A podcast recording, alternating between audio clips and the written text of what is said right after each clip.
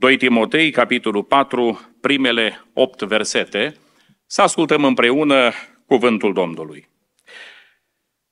Te rog fierbinte înaintea lui Dumnezeu și înaintea lui Hristos Iisus, care are să judece vii și morții, și pentru arătarea și împărăția sa, propovăduiește cuvântul, stăruiește asupra lui la timp și ne la timp, mustră, ceartă, îndeamnă cu toată blândețea și învățătura, căci va veni vremea când oamenii nu vor putea să sufere învățătura sănătoasă, ci îi vor gâdila urechile să audă lucruri plăcute și își vor da învățători după poftele lor. Își vor întoarce urechea de la adevăr și se vor îndrepta spre istorisiri închipuite. Dar tu fii treaz în toate lucrurile, rabdă suferințele, fă lucrul unui evanghelist și împlinește-ți bine slujba, căci eu sunt gata să fiu turnat ca o jertfă de băutură și clipa plecării mele este aproape. M-am luptat lupta cea bună, mi-am isprăvit alergarea, am păzit credința. De acum, mă așteaptă cu nuna neprihănirii pe care mi-o va da în ziua aceea Domnul, judecătorul cel drept. Și nu numai mie, ci și tuturor celor ce vor fi iubit venirea Lui. Amin. Vă mulțumesc, vă invit să vă reașezați. Iubiții Domnului, permiteți-mi să vă binecuvintez pe toți în numele Domnului Isus, pentru că în seara aceasta v-ați făcut timp ca să fiți la părtășie în casa Domnului și sunt convins că din locul acesta, la final, spre casele noastre, vom pleca mai bogați. Nu prea a spus un amin așa uh, mai clar, uh, mai, uh, mai pronunțat. Uh, probabil că nu prea credeți. Bineînțeles că nu vom pleca mai bogați uh, financiar, dar vom pleca din locul acesta mai bogați spiritual. Pentru că e bogăția Uh, de care avem nevoie și pe care trebuie ca să o căutăm în vremea asta când unii caută să se îmbogățească uh, cu lucrurile lumii acestea, noi să ne îmbogățim spiritual și să fim mai bogați și tot mai bogați și tot mai bogați, pentru că în felul acesta, îmbogățiți spiritual, într-o bună zi vom putea să ajungem în cer. Doamne ajută-ne! Pentru că suntem încă la începutul anului, 2024. Uh, vreau să vă doresc un an uh, binecuvântat, un an plin de îndurarea Domnului, un an plin de uh, biruințe, protecția Domnului să fie peste voi și Domnul să dăruiască Bisericii Betesda progres spiritual. Să vă păzească Dumnezeu de certuri, zavistii, mânii, să vă păzească Domnul de dezbinări. Spuneți amin că așa e frumos, uh, și să se lărgească, de ce nu, împărăția lui Dumnezeu în locul acesta. Amin. Am citit cuvântul acesta pentru că m-am gândit că în vremea asta oamenii duc, duc tot felul de lupte. Vedeți, uh, știrile încep în fiecare dimineață cu tot felul de vești uh, din uh, țările unde sunt războaie, nu? Acum, Ucraina, poate puțin în plan așa mai secundar, a trecut de când cu războiul din Israel, din fâșia Gaza, uh, apoi implicațiile chiar și Angliei împreună cu America în zona Orientului și m-am gândit că oamenii duc tot felul de lupte. Sigur că și pe tărâm, dacă vreți, bisericesc se duc tot felul de lupte. Sunt unii care luptă ca să fie ordinați sau ajung în comitet. Și aici aduc unii tot felul de lupte. Știu că m-am dus undeva în Germania și a venit un frățior la mine și a zis, frate, pastor, zice, sunt în biserica asta aici de ceva timp și nu mă aleg ăștia diacon. Ce ar trebui să fac? Ce crezi dumneata că ar trebui ca să, uh, să, să uh, am, ca și atu, ca să mă aleagă? Pentru că au fost câteva încercări și au fost sortite eșecuri. Și am spus, mă, din punctul meu de vedere, îți trebuie un singur lucru și dacă îl vei avea 100%, vei ajunge diacon. Și el s-a bucurat așa că nu i-am spus vreo 20 de lucruri. Am spus numai unul. S-a bucurat, așa am văzut o, o față uh, bucuroasă, așa, care a radiat de fericire. Și am spus, dar care e lucrul ăla? Zic, mă, îți trebuie, știi care e lucrul ăsta? Pocăința. Dacă te pocăiești, 100% vei ajunge diacon, așa. S-a întristat după aia. Când i-am zis, el se aștepta la cu totul altceva. Uh, de fapt, Dumnezeu la asta ne-a chemat, pe fiecare dintre noi să ne pocăim sau să ne sfințim toată viața. Așa se încheie Apocalipsa, cine e sfânt, să se sfințească și mai departe. Și eu spun din toată inima, Doamne ajută-ne. Însă, dragilor,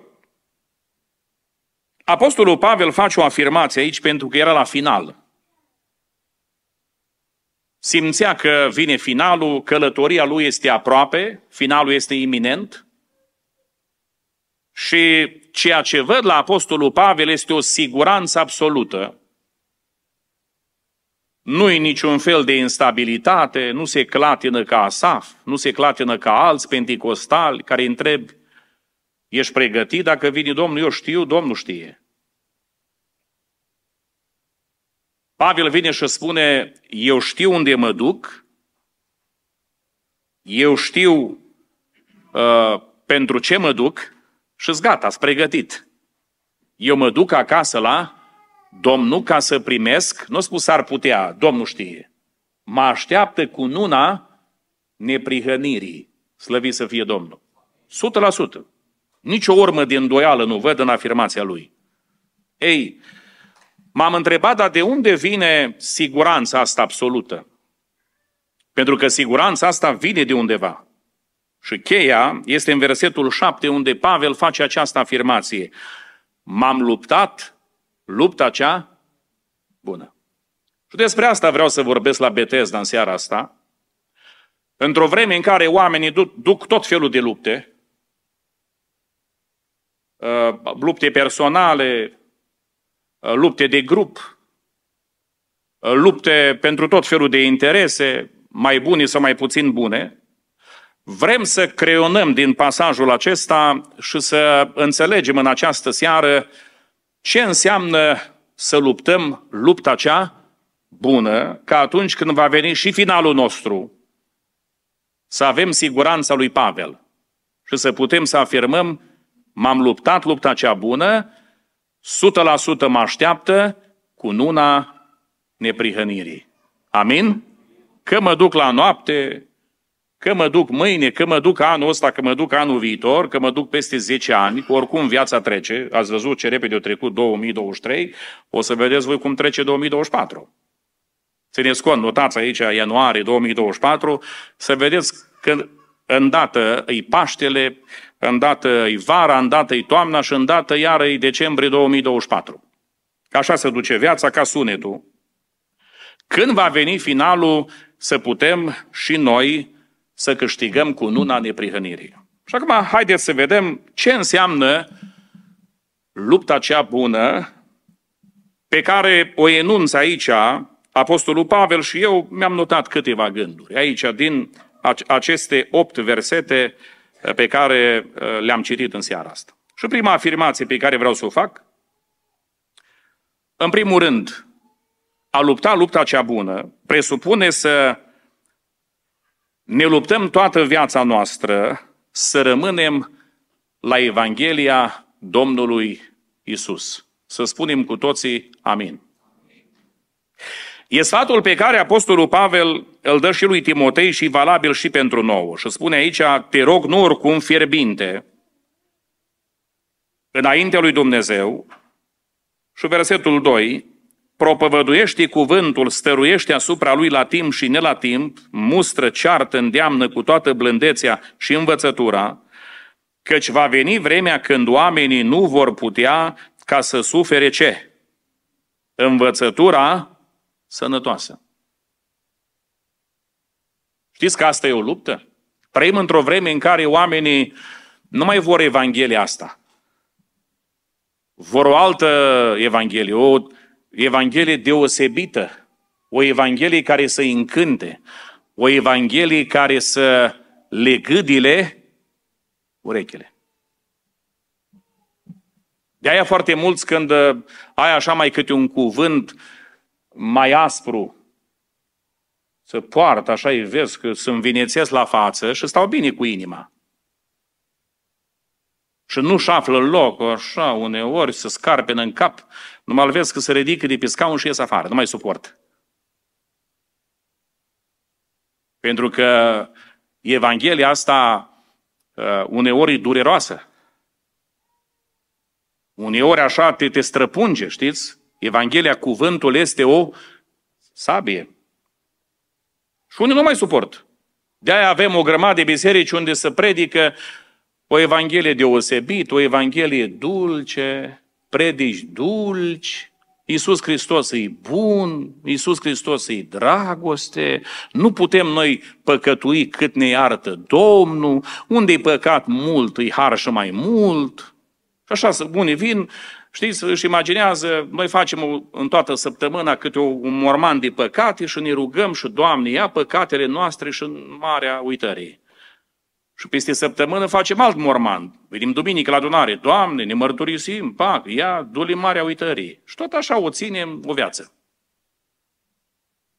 Ori Apostolul Pavel spune să păcătuim mereu, să se mulțească harul, le spune romanilor și nouă, nici de cum. Noi care am murit față de păcat, cum să mai păcătuim? Doamne, ai milă de noi? Dragilor, și mie îmi place dulce. Și mie îmi place dulce, dar numai de la dulce, dulce, dulce, dulce, te îmbolnăvești de diabet. E drept sau nu? Știți că sunt o grămadă de biserici bolnave de diabet? De la predici dulci. O mânca numai dulce. De-aia e bine uneori și mai amar, dacă o să vă uitați la medici, medicii spun că tot ce e dulce pentru organism e nociv și tot ce e amar e bun. Știți cu ce mâncau evreii uh, mielul, iedul în Vechiul Testament? Cu ce fel de legume? Cu ierburi amare. Amarul e bun. de e bine să mai luăm așa le fac ăștia pe la Fares, pe acolo, pe la urăștie, mai amare, așa, amare, așa. E, dar sănătoase la ficat, la bilă, la pancreas, la așa de bune. E bun și acru uneori, nu? Și acru e bun. O cană de moare așa ați băut, face foarte bine. Deci, zic, aia prinde bine la, la organism. Ei, ați auzit de Evanghelia Prosperității? Să predic azi pe scară foarte largă. De exemplu, o Evanghelie, asta e deosebită, îi place. Dacă ești copilul Domnului, n-ai voie să fii bolnav. N-ai voie să fii în lipsă. De sărac, ferească Dumnezeu. Zice, trebuie să ai măcar în cont 50.000 de, de euro. Păi dacă m-aș lua după Evanghelie predicată de ăștia, eu n-am nicio șansă să fiu copilul Domnului, că atâția bani n-am avut de cânâs. M-am întrebat de unde au scos oamenii, pentru că Domnul Iisus în Ioan 16 cu 33 spunea, în lume veți avea ce? Necazuri, dar îndrăzniți, pentru că eu am biruit lumea. Numai necazuri. În Psalmul 34 David spune, de multe ori peste cel neprihănit vine nenorocirea, nu necazul. Necazul e necaz și nenorocire e nenorocire. E diferență mare. Și auziți peste cine vine nenorocirea? Peste cel neprihă? Păi nu a venit peste Iov? Iov era neprihănit. Și-a venit nenorocirea. Pentru că asta e viața pe pământ. Însă continuă acolo psalmistul și spune în psalmul 34, însă Domnul îl păzește ca niciun os să nu îi se sfărâme. Lăudat să fie Domnul! unui frate de la noi, de acolo din Suceava, slujitoriu, căzut copilul în fântână de la șase metri. În vremea aceea se săpau, se furau fântânile, o acoperit-o el până a doua zi că urmau să vină muncitori și copilul, plin de energie, s-a uitat curios și a căzut. O căzut de la șase metri, în comă, a venit ambulanța, l-au dus la spitalul județean Suceava și a stat cu soția lui pe hol acolo vreo trei ore în așteptare. Cu emoție, nu știau nimic. După trei ore a venit medicul de gardă, un medic un pic mai în vârstă, a început să își frece boneta așa pe cap și a spus, domnule, de la câți metri cozit copilul? De la șase. Și a zis, era imposibil. L-am verificat, am anunțit de trei ori și n-are nicio fractură. Și o striga fratele Costel, Aleluia! Medicul nu știu ce aleluia. Zice, domnul medic, 6 metri, 6 metri, fântână e acasă, luați metru și o măsurați.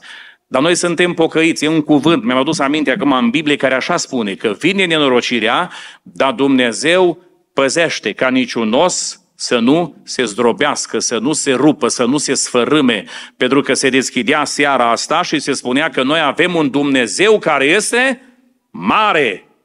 Mare este Domnul și vrednic de laudă, de slavă și de cinste și spunem cu toată adunarea glorie Lui. E, dragilor, asta e lupta cea bună. În primul rând, să ne luptăm, să rămânem la această Evanghelie. Așa cum spunea Pavel Corintenilor, cum am primit-o. Așa să și rămânem în ea, pentru că altfel degeaba am crezut, spunea el. Și am mai găsit ceva uh, în uh, epistola adresată Galatenilor, pentru că galatenii erau foarte, foarte nestatornici. Și uitați-vă ce, ce le vorbește Apostolul Pavel, vreau să citesc puțin de aici,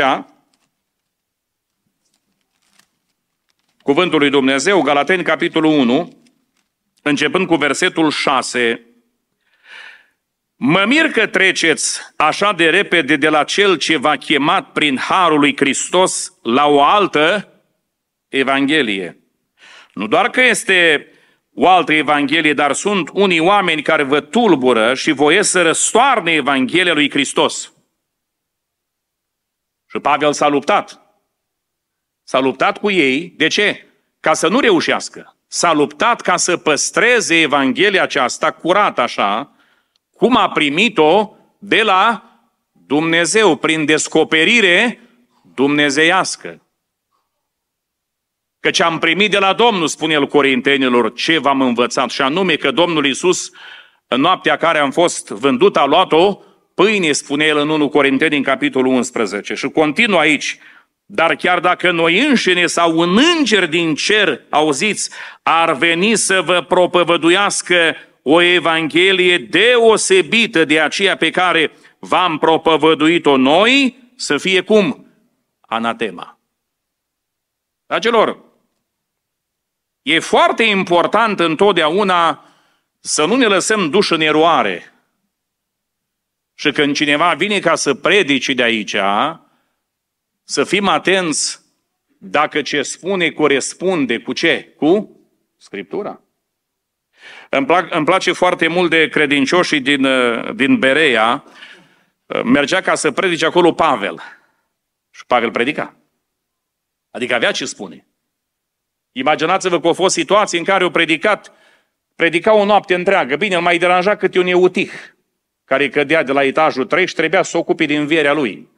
Făcea o mică pauză și apoi predica până dimineața. Ei, au ajuns la oamenii ăștia și după ce predica Pavel, ei se duceau acasă să vadă dacă ce a spus Pavel corespunde cu Scriptura. Că dacă nu, Frate Pavele, pe aici e ușa. E o vreme în care oamenii vin cu tot felul de erezii. Predică o Evanghelie, v-am spus, așa, ă, a prosperității, o Evanghelie permisivă, o Evanghelie imaginară, însă noi trebuie ca să rămânem la Evanghelia Domnului Isus Hristos pe care o avem Așa se încheie Apocalipsa. Cine va adăuga ceva la ce e scris aici, îi va adăuga Dumnezeu urgiile scris în cartea asta și cine va scoate ceva, îi va scoate Dumnezeu dreptul de la pomul vieții. Aici, în capitolul 3, versetul 16, spune Apostolul Pavel, toată Scriptura este insuflată de Dumnezeu și de folos. Ce să facă? Să învețe, să mustre, e bună mustrarea. N-ați spus amin. Să îndrepte, avem nevoie de îndreptare. Să dea înțelepciune în neprihănire, Doamne ajută-ne!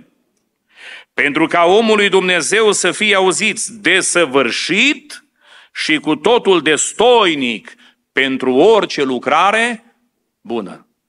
Să ne ajute Domnul în 2024 și toată viața să luptăm lupta asta, să luptăm și să păstrăm și să rămânem la Evanghelia Domnului Isus așa cum am primit-o să putem să o citim, să o cercetăm. Ioan 5 cu 39 spunea Mântuitorul, cercetați Scripturile, pentru că socotiți că în ele găsiți viață și apoi să o împlinim. Pentru că Iacov spune uh, în felul următor, să nu fim numai, numai ascultători, pentru că ne înșelăm singuri. Fiți împlinitori ai Scripturii cuvântului, nu numai ascultători, înșelându-vă singuri. Să mă ajute Domnul și pe mine și pe dumneavoastră. Amin. 2.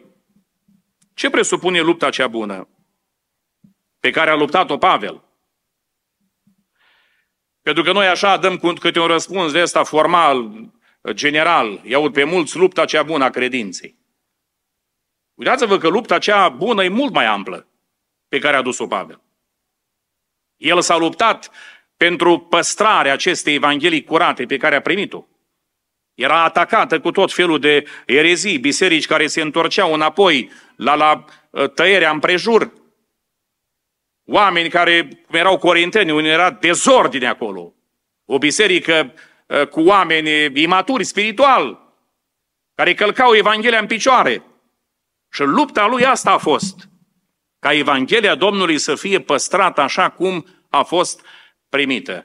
Și să ne ajute Dumnezeu și pe noi să facem tot așa. Vor veni vremuri când se va căuta să fie modificată. Vedeți că se fac eforturi. Papa spune că e depășită cu ajutorul inteligenței artificiale să fie scrisă una mai, mai conformă cu vremea asta. Noi să rămânem la aceasta pe care am primit-o. Strâng cuvântul tău, spunea psalmistul, unde? În inima mea, ca să nu păcătuiesc împotriva ta. Doamne ajută-ne! În al doilea rând, lupta cea bună presupune să ne luptăm pentru adevărul Domnului. Pentru adevăr. Să vestim adevărul și să trăim adevărul. Continuăm citirea. Spune aici, versetul 4, își vor întoarce urechea de la ce? De la adevăr. Și se vor întreba se vor îndrepta spre istorisirii închipuite. Cu ajuns adevărul să-i plictisească pe oameni. Știți că trăim într-o vreme în care minciuna e mai iubită? Am citit o, o maximă interesantă maximă și vă spun și vouă. Se spune că minciuna întotdeauna la destinație merge cu liftul. Ajunge repede. Dar adevărul vine pe scări. Chiar dacă ajunge mai greu, întotdeauna și adevărul ajunge la destinație. Minciuna ajunge prima, că e cu liftul. Uh, dar adevărul vine așa pe scări, vine și să știți că e antrenat, are antrenament și vine și el. Nu a venit minciuna când a înviat Domnul. O zis așa preoții farisei. Spune că a venit, i-a plătit pe soldați, a venit ucenicul lui noaptea și i-a furat trupul. Nu-i nicio înviere, nimic. A venit minciuna cu lifta, liftul, rapid. Însă, dragilor, a venit adevărul. Pentru că adevărul este Isus. Lăudat să fie Domnul. O întreba Pilat ce este adevărul. Hristos e adevărul. Lăuda să fie Domnul. Și până la urmă, până la urmă adevărul o doborât, o triumfat. Adevărul a rămas în picioare.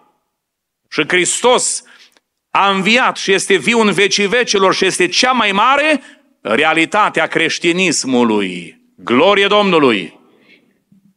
Adevărul are ultimul cuvânt. Să știți.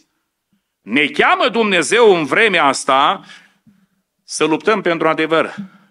Doamne ajută-ne! Să urâm minciuna și să iubim adevărul. Știți, îmi vine în minte o întâmplare din Vechiul Testament, un moment în care împăratul Ahab își amintește că sirienii le-au luat o cetate de-a lor Ramod din Galad, care a fost o cetate de, de scăpare de evreilor, și le-au luat-o în custodie sirienii. Și atunci trimite solie la Iosafat și spune, vrei ca să mă ajuți în bătălia asta, să ne unim armatele, să mergem împotriva sirienilor și să recuperăm cetatea asta? Și Iosafat vine cu armata și pregătit de război spune, eu sunt gata ca să te însoțesc. Poporul meu e lângă poporul tău. Numai că eu nu vreau ca să mă expun pe mine și pe oamenii mei. Vreau ca să am undă verde de la Domnul. Prima dată să întrebăm pe Domnul dacă e cu noi și ne dă biruință în lupta asta. Nu pot eu ca să mă risc, să risc viețile uh, oamenilor de lângă mine. Și o zis el, nu-i problemă, imediat întrebăm pe Domnul. Și-o chemat, nici mai mult, nici mai puțin, 400 de proroci care mâncau și beau la masa lui. Și o zis așa Ahab, ia întrebați pe Domnul, e voia lui să ne ducem? Va fi Dumnezeu cu noi sau ne oprim, ne căutăm de treabă și plecăm acasă? Numai că Dumnezeu a făcut un sfat în cer și a întrebat așa, a pus o întrebare, cine merge ca să-l înșele pe Ahab? Și s-a prezentat un duh de minciună. Știți că sunt duhuri de minciună? Și a zis, eu merg. Serios? Și cum îl vei înșela? Voi fi un duh de minciună în gura tuturor prorocilor lui. Planul e perfect. Și așa au fost. Și ăia 400 au prorocit toți așa, s-au unit și au zis, duceți-vă că Domnul e cu voi, biruința de partea voastră. Baunul, Zedeche, lua niște coarne așa mari de fier, au început să le poarte pe acolo, făcut și spectacol, că nu te poți duce la luptă fără spectacol. Și au zis, cu coarnele astea, îi vei zdrobi, faci praf pe sirieni pe vrăjmaș. S-a uitat, Iosafat a spus, bun, e, e, e fain, arată tot, dar încă nu mai convins. În afară de ăștia 400 nu mai un proroc? A făcut o pauză, Ahab și a zis, mai am unul, mica fiul lui Imla, de la niciodată nu-mi prorocește de bine. El n-are prorocii faine. Știți că la ora actuală se iubiți prorocii care au numai prorocii bune. Mă duc într-o adunare și eu știu acolo acte false, declarații, minciuni, înțelegi? La negru, o grămadă. Pitați-i laudă. Aleluia! Vă da pocăiți sunteți. Numai prorocii așa pozitive, aici le place. Pe cine o zidi Domnul seara asta? Serios? Asta numești tu zidire? Să trăim cum trăim, dar să avem prorocii bune. La cine ajută? Nu mai bine să ne vorbească Dumnezeu, să dea lucrurile pe față, să ne pocăim? Amin? Că altfel, și au spus, nu plecăm până când nu vine și ăsta. Dar trimișul, eu zis, bă, vezi că acolo sunt două armate, doi împărați, cuvântul tău să fie ca lor. Și a spus, na, na, na. Eu nu voi spune nimic altceva, a zis Mica, decât ce îmi va spune Domnul, adică adevărul. Văd poporul ăsta ca o turmă de oi fără păstor, risipită. Și se apropie Zedeche, îi dă două palme Și spune, aha, băgați-l în temniță până când mă întorc, dați să mănânce și să bea pâinea întristării și apa întristării. Și când mă întorc, mă ocup eu de el. Dacă te întorci, împărate, nu vorbi Domnul. Dacă nu o să te întorci, poporul ăsta e martor, că a vorbit Domnul azi. S-a mai întors în viața Ahab? Nici vorbă. Pentru că atunci când vorbește, Domnul se împlinește cu da și amin. Mare curentul, unul împotriva la 400.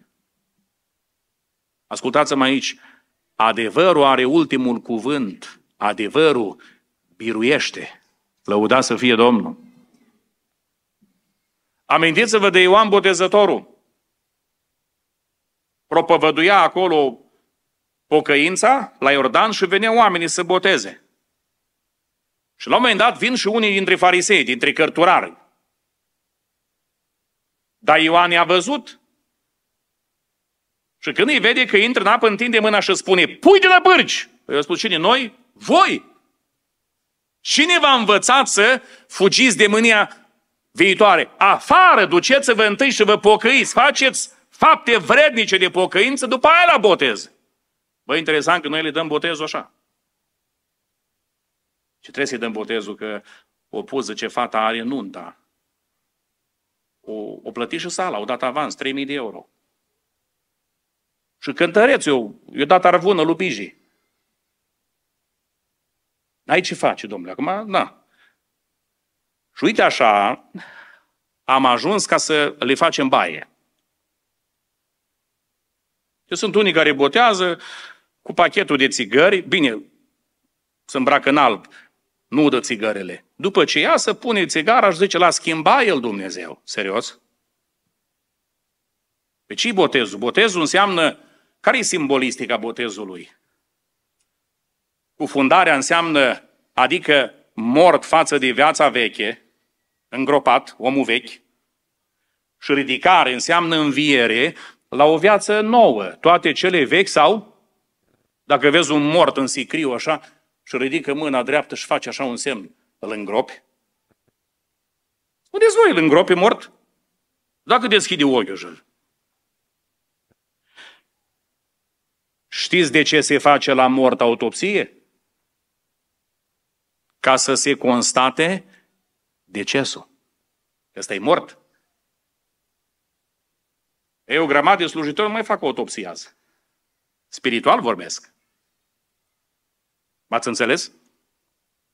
De asta avem probleme, că oamenii nenăscuți din nou, numai udați. Udați. Ăștia,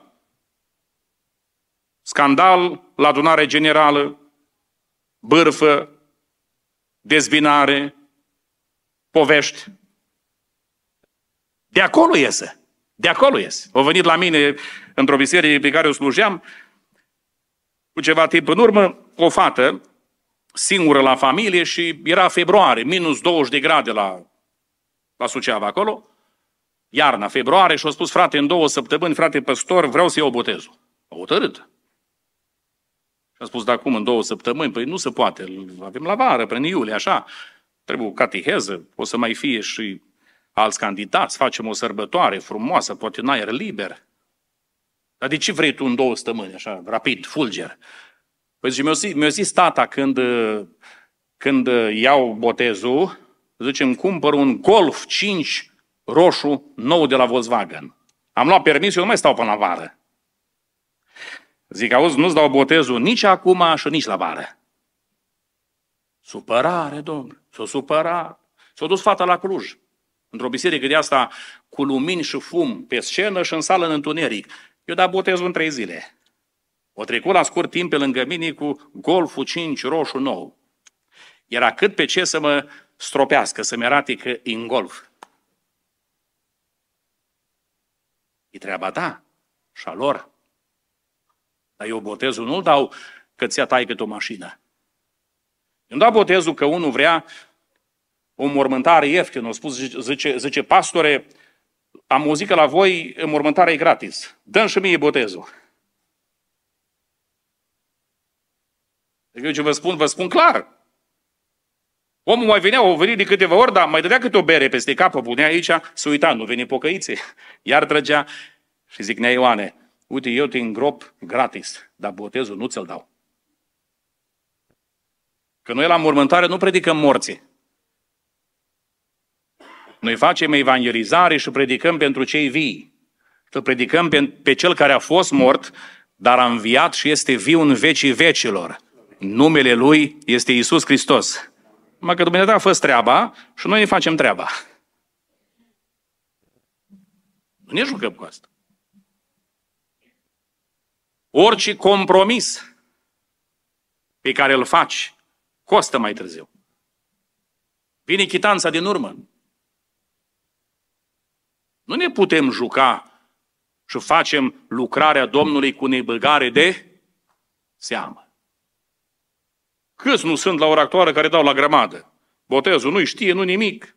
Așa, la normă, la kilogram. E o bătaie de joc. Să ne ajute Domnul ca să facem lucrarea Domnului cu frică, în curăție. Noi nu facem o casă, când facem pentru noi, facem o casă, așa, o turnăm oricum, ă, fără proiect, fără nimic, strâmb într-o parte, gardul, nu contează, domnule, așa, în zigzag, să fie gard, să nu intre câine. Că pentru noi facem cei mai scump, cei mai frumos la proiect, totul, materiale scumpe, ca pentru mine. Păi când facem pentru Domnul cu atât mai mult, cu toată atenția, cu toată vigilența, Doamne ajută-ne! O venit Irod, a auzit și el de ciudatul ăsta, îmbrăcat în haină de păr de cămilă, încinsul, cu curea la, la, la cumpriu la mijloc, cu sandale în picioare, trăia în locuri pustii, mânca mere și lăcuste, să-l vadă și el, că atrăgea mulțimile ca un magnet. Și când a venit, Ioan spune, tu trăiești, ai luat nevasta lui fratele tău cu cumnata ta. Stai păcat! O întors la trăsura și s-a dus. Într-o zi l-a arestat. Și din pușcărie Ioan, din temniță, îi predica adevărul. Și sta în cumpănă, spune Biblia, neștiind ce să fac. Până la urmă eu tăia capul, o decapitat. Pentru că odată o petrecere, un chef mare, Irod, și fata Irodiade a dansat, l-a uimit. Și din aburi alcoolului, fără judecată, a zis, cere ce vrei ca să-ți dau. Drăguță, pentru că îți dispus să-ți dau azi până la jumătate din împărăție. Și au spus, mama, acum e momentul, uite, uite, au făcut promisiunea asta în fața mai marilor lui. E momentul să pune mâna pe jumătate de împărăție. Ce să cer? Și au zis mamă sa, capul lui Ioan Botezătorul. O rămas șocată fata, nu știa, nu, nu înțeles de ce. Dar să știți că oamenii care spun adevărul sunt incomozi. Cânta Ovidiu Liteanu o cântare, adevărul e adevăr chiar dacă doare, dar adevărul rămâne în picioare. O căzut capul lui Ioan. Nu vă temeți de cei care ucid trupul, spune Isus, ci de cel care poate ucide sufletul. Și ăsta e unul singur, Hristos. Sufletul nu a putut să-l ucidă. Pentru că sufletul lui s-a dus la Dumnezeu, că Ioan s-a luptat pentru adevăr. L-a vestit și l-a trăit. Și Pavel la fel. Și suntem chemați în vremea asta noi să ducem ștafeta mai departe și să o transmitem copiilor noștri și lupta care o ducem noi să o ducă și ei și să păstrăm adevărul Domnului până la capăt. Doamne ajută-ne! 3. Lupta cea bună presupune, în al treilea rând, să, să rămânem treji. Luptă-te să rămâi treaz în vremea asta în care nu puțini dorm. Zice versetul 5 și îmi place foarte mult, spune Pavel, dar tu fii treaz în câte lucruri? În toate lucrurile. Rabdă suferințele, fă lucru un evanghelist și împlinește-ți bine slujba pe care ți-a dat-o Domnul. Cine e chemat la o, slu- la o slujbă, Roman 12 cu 7, ce să facă? Să se țină de slujba lui. E, dragilor, trebuie ca să ne luptăm în vremea asta să rămânem trej. Trej. Trej în familie. Amin?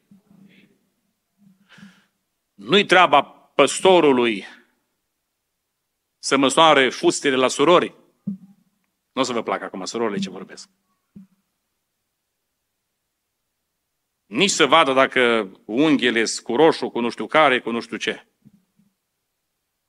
Dacă haina e prea mulată și prea decoltată și se vede ce nu trebuie. Pentru că în casa Domnului trebuie ca să venim îmbrăcați decent. Cu rușine, spune Biblia, și cu sfială. Podoba, podoba voastră, spunea Petru, să nu fie cea de afară, ci împodobiți înăuntru. Domnul să ne ajute. Asta e treaba bărbatului, pentru că bărbatul e preot în casă. Lăuda să fie Domnul. Preot. E treaba, treaba slujitorilor să vegheze cei în adunare. E treaba slujitorilor și să știți că într-o bună zi Dumnezeu ne va cere socoteală nouă. Nouă ne va cere. Când Dumnezeu te-a pus în fruntea bisericii, la un moment dat, va trebui ca să dai socoteală. Ce ai păstorit? Ce ai slujit? M-am dus undeva în vestul țării, nu o să localizez nici orașul, nici județul, că nu vreau să se simtă cineva ofensat. Dacă când am intrat acolo, am văzut o grămadă, că la bărbați e mai greu de văzut. O grămadă de, de, de, de, de doamne acolo am văzut, nu că erau tot felul de șuvițe, cu violet, cu mov, cu nu știu ce, cu argintiu, cu aia. Zic, mă, de unde a reușit omul ăsta să strângă atâtea doamne la evangelizare? E greu uneori să inviți 3, 4, 5. Zic, o fi biserică de oraș, o fi biserică mare și aici e mai ușor, vin altfel oameni. Când o zis corul va cânta o cântare, toate s-au ridicat și au cântat în cor. M-am uitat la păstori, erau între doi palmieri de, de plastic, echipați frumos, dormeau. Bun, dormeau cu ochii deschiși. Asta e cel mai periculos somn. Știți, există în Vechiul Testament o relatare care îl are protagonist pe David. David era cu o mână de, de oameni loiali, credincioși, viteji, în special fiii țeruiei, și după el vedea Saul, o venit cu 3000 de oameni. Comandantul armatei lui Saul era Abner. Au ajuns în pustia Zif și acolo și-au întins, s-au întins ei tabăra, au pus corturile, bineînțeles, cortul împăratului și obosiți cum erau, prima dată în cort să pune și să culcă Saul. Pune ulciorul de apă, pune ă, sulița, o înfinge așa frumos și se culcă. Când Abner a văzut că împăratul doarme, s-a culcat și el. Cei 3000 de soldați armata, când au văzut că doarme împăratul, doarme comandantul lor, s-au culcat și ei. 3000, doi oameni dormeau, sfărăiau. Și a venit David cu oamenii lui și s-a strecurat printre somnoroși, printre adormiți, a intrat în cort și au luat ulciorul cu apă și sulița. Pentru că să știți, în peșteră i-a tăiat o bucată din manta. Astea sunt niște simboluri. Ce reprezintă mantaua? Mantaua. Mantaua are două simboluri. Chemare în slujire și putere. Știți când l-a chemat pe Elisei Ilie? Unde era Elisei? Ara. Cu boi, da? Și și-a aruncat când l-a chemat, ce i-a aruncat? Mantaua. Simbolul chemării. O zise, lasă-mă să mi-au rămas bun de la ai mei. Du-te și ia, dar nu uita ce ți-a făcut ce? Domnul, ce ți-a făcut Domnul? Te-a chemat. O zis Domnului Ilie, unge pe Elisei, proroc, în locul tău. Ce mai înseamnă mantaua? Simbolul puterii. Când au ajuns la Iordan, în ziua răpirii, au făcut mantaua sul, o lovit Iordanul, s-a despărțit în două, trecut dincolo. Și când Dumnezeu l-a uh, răpit la cer, Ilie nu l-a mantaua cu el. Ce să fac cu ea în cer? O lăsat-o jos. O luat-o Elisei și când a ajuns la Iordan, au făcut ca și Ilie, cum a văzut la el. Au făcut o sură, a lovit Iordanul și s-o despărțit în două. Adică Saul a fost lepădat. Asta înseamnă tăiatul mantalei, chemarea și puterea. Apoi, ce înseamnă apa? Ce înseamnă apa? Apa este simbolul Duhului Sfânt. Domnul Iisus spune în uh, Evanghelia după Ioan, nu? În capitolul 7. În ziua de pe urmă, în ziua cea mare a praznicului, a stat în picioare și a spus, dacă însetează cineva, să vină la mine și să bea. Cine va crede din inima lui va curge râuri de apă vie, cum zice Scriptura. Vorbea despre Duhul Sfânt, care nu fusese dat, pentru că Iisus Hristos încă n-a fost proslăvit. Știți că în vremea aceea Duhul Sfânt avea reședința în cer, dar cobora pe pământ ca să-i călăuzească pe oameni. Dumnezeu le vorbea, nu? Du-te acolo, fă acolo, urcă-te, nu te urca. Lui ăsta nu mai vorbit. De aia Saul a ajuns la ghicitoare. Și bineînțeles, sulița, un alt simbol, sulița te ajută ca să fii biruitor împotriva vrăjmașilor. Știm că a fost biruit, a fost înfrânt de filisteni și a fost rănit grav. I-a zis celui ce-i purta armele, lovește-mă ca să nu fiu prins de filisteni, de vrăjmaș, să mă bat jocorească. Și nu l-a lovit că i-a fost frică și s-a sinucis el. Știm ce se întâmplă cu oamenii care se sinucit.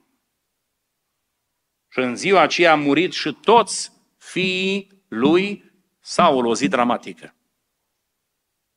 Ei, acum ne întoarcem aici, la ce am punctat eu. I-a fost ușor lui David ca să intre în tabără, da, printre 3000 de oameni să treacă, pentru că toți dormeau. Dar știți când doarme poporul? Când dorm cei din frunte. Cei bătrâni să fie treji. Adică cei din frunte. Părinții să fie treji. Amin? În familie. Dumnezeu să ne binecuvinteze. Și toți biserica, poporul Domnului, să rămânem într-o stare de veghere. Adormisem, spunea în cântarea cântărilor, acolo Solomon, adormisem, dar inima îmi veghea. Doamne ajută-ne și pe noi. Undeva în Romani, spune aici cuvântul, capitolul 13, vreau să citesc puțin, un pasaj în care relatează subiectul ăsta, al vegherii, al trezirii, Roman 13 cu 11, și aceasta cu atât mai mult cu cât știți în ce împrejurări ne aflăm, este ceasul să vă treziți în sfârșit din somn, căci acum mântuirea este mai aproape de noi decât atunci când am crezut. Noaptea aproape a trecut. Se apropie ziua să ne dezbrăcăm dar de faptele întunericului și să ne îmbrăcăm în armele luminii. Și eu spun, Doamne ajută-ne pe fiecare dintre noi. Biserica Betesda să fie o biserică trează, să vegheze, nu? Să veghem asupra unii altora, vegheați unii asupra altora. Așa spune Scriptura. Când îl vezi pe fratele tău că nu-i bine, ajută-l, scutură-l, trage-l așa un pic. Autorul epistolei către evrei spunea, vegheați ca între voi să nu fie nimeni lumesc sau curvar. Ca Esau, care pentru nimic, o ciorbă de linte, și-a vândut dreptul de, câți nu-și vând în vremea asta dreptul de întâi născut. Să veghem și asupra lor. Să veghem asupra ispitelor, pentru că suntem ispitiți în fiecare zi. Iacov 1 cu 12, ferice de cel care rabdă ispita. Dar pentru asta trebuie să veghezi, să fii treaz, să nu dormi ca Samson. Că Dalila l-a pus pe genunchi, nu? Și l-a legănat până când a... Dacă era treaz, nu se mai întâmpla ce s-a întâmplat, nu mai rămânea fără ochi. Doamne, ai milă de noi. Timpul trece, m-am două lucruri de punctat. Le mai scurtez. Al patrulea lucru, ce înseamnă lupta cea bună? Din pasajul ăsta, din 2 Timotei 4, lupta cea bună presupune să mergi pe calea credinței până la capăt. Doamne ajută-ne! Spune versetul 7 uh, aici, mi-am isprăvit alergarea, ne interesează partea a doua, mi-am isprăvit alergarea, am păzit ce? Credința. Drumul pe care trebuie ca să mergem noi se numește drumul credinței. Evrei 11 cu 6 spune, fără de credință este cu neputință ca să fim plăcuți Domnului. În fapt, în capitolul 9, când Saul din Tars mergea la Damasc, știți ce avea în buzunări, avea scrisori de acreditare sau de acuzare, el dorea ca să-i prindă pe cei care mergeau pe care drum? Pe drumul credinței. Și până la urmă, Dumnezeu a schimbat și lui drumul. Și de pe drumul prigonirii, Dumnezeu l-a trezit și a ajuns și el pe drumul credinței. Și a mers, a luptat și toată viața lui a păstrat calea asta. Calea asta. Când va veni Hristos pe norii cerului, Luca 18 cu 8, partea a doua acelui verset, când va veni Fiul omului pe pământ, va mai găsi El ce? Credință. Să ne găsească Dumnezeu pe drumul credinței. Dragilor, am ajuns într-o vreme în care, din păcate, foarte mulți nu mai sunt pe drumul credinței. Merg pe drumul necredinței. Ne rugăm fără credință. Facem lucrări fără credință. Și dacă vrem să vedem minuni, Dumnezeu face minuni și în 2024. Să știți. Știu că aici la voi eram odată, m-am rugat pentru, la urmă așa am avut îndemn să mă rog și a venit o soră aici în față, de prin zona Brașovului, cred, nu avea copii de mai mulți ani de zile, șapte-opt ani de zile. Și ne-a rugat împreună, era fratele Dorel Grec aici. Știu că anul viitor, când am venit peste un an de zile și am slujit la Betesda, a spus el, frate, uite așa, așa, știi, că ne-am rugat atunci pentru o soră, mai ții minte? Zic așa, vag, mi-am ceva. Ce a rămas însărcinată după 8 ani de zile, Dumnezeu i-a binecuvântat cu un băiețel. Slăvit să fie Domnul! Dumnezeu lucrează și azi. Dumnezeu face pântecul sterp ca să nască. Că e Dumnezeu, e un Dumnezeu mare. Aleluia! Dumnezeu vindecă și bolile atunci când este planul și voia Lui. La uneori avem țepușuri ca Pavel, nu? Și s-a rugat Pavel de trei ori și a spus, Domnul, zice, harul meu ți este de ajuns. De altă parte, Romani 8 cu 28, știm că toate lucrurile lucrează împreună spre binele celor ce iubesc pe Dumnezeu. Dar important este să mergem pe drumul credinței până la capăt. Undeva în capitolul credinței în Evrei, capitolul 11, îmi place foarte mult ce spune aici autorul acestei epistole, versetul 13, în credință au murit toți aceștia, fără să fi căpătat lucrurile făgăduite, ci doar le-au văzut și le-au urat de bine de departe, mărturisind că sunt străini și călători pe pământ. Cei ce vorbesc în felul acesta arată deslușit că sunt în căutarea unei patrii. Dacă ar fi avut în vedere pe aceea din care ieșiseră negreșit că ar fi avut vreme să se întoarcă în ea, dar dorea o patrie mai bună, adică o patrie cerească, de aceea lui Dumnezeu nu este rușine să se numească Dumnezeul lor, pentru că le-a pregătit o cetate. Auziți? Versetul cheie, 13. În credință au murit toți aceștia. N-a murit credința în ei. Au murit ei în credință. E diferență. Doamne ajută-ne. Le spunea Pavel Corintenilor, pe voi înși vă, încercați-vă sau testați-vă, dacă mai sunteți în ce? În credință, pe drumul credinței.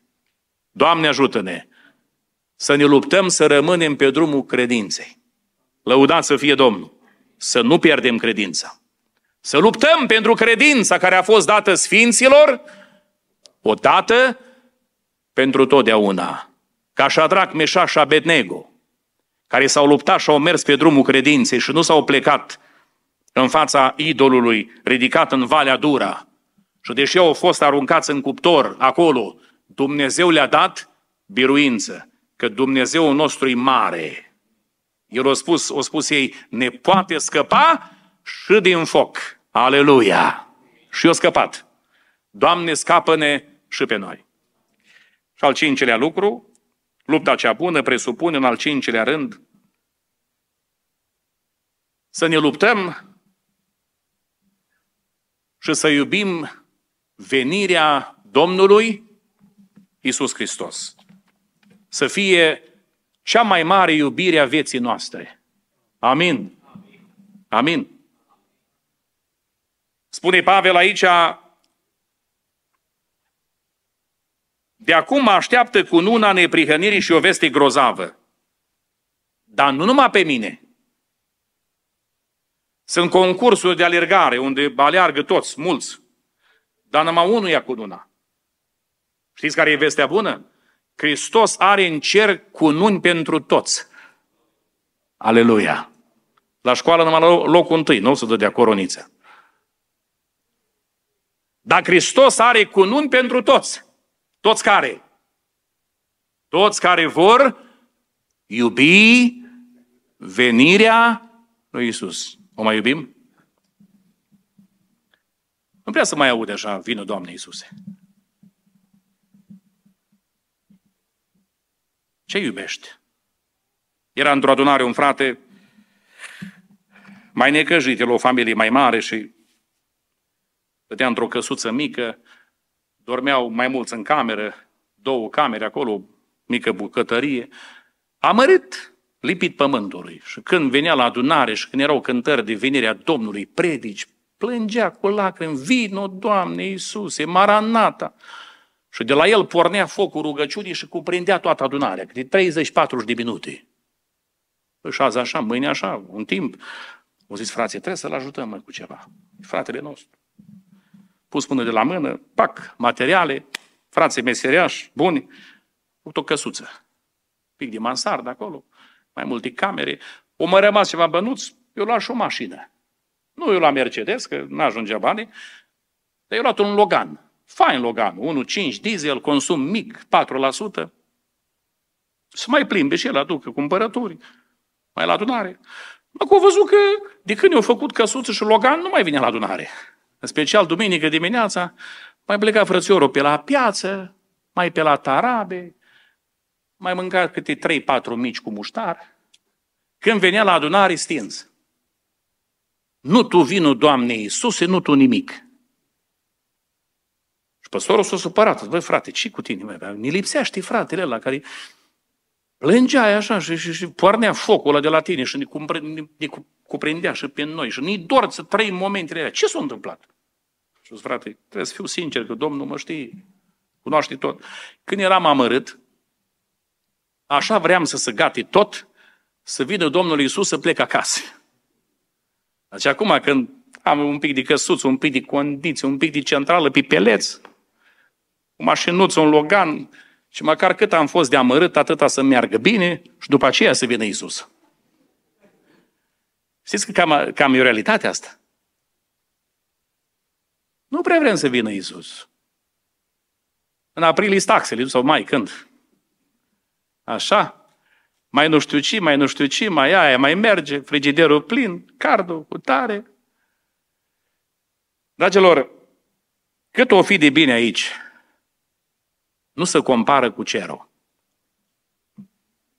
Și din păcate, în bunăstarea asta, că acum e o vreme de prosperitate, așa, nu puțini să pierd. Nu puțin să pierd.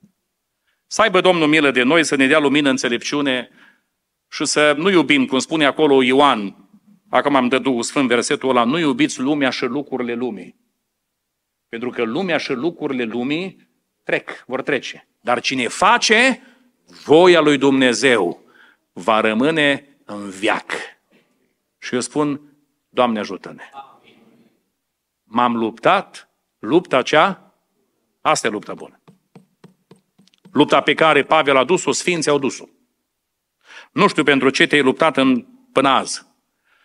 Dar să ne ajute Domnul de acum încolo, de azi încolo, să luptăm lupta cea bună. Amin? Biserica Bethesda din, din Watford să lupte lupta cea bună. Și când va fi momentul să terminăm alergarea, să putem să avem siguranța asta și noi absolută, debordantă, să, să debordăm așa de optimism și să spunem ca Pavel, m-am luptat lupta cea bună, mi-am isprăvit alergarea, de acum așteaptă cu nuna neprihănirii. Aleluia! Vă invit să vă ridicați, facem rugăciunea asta, mulțumim Domnului și ne încredințăm în mâna Lui. Amin.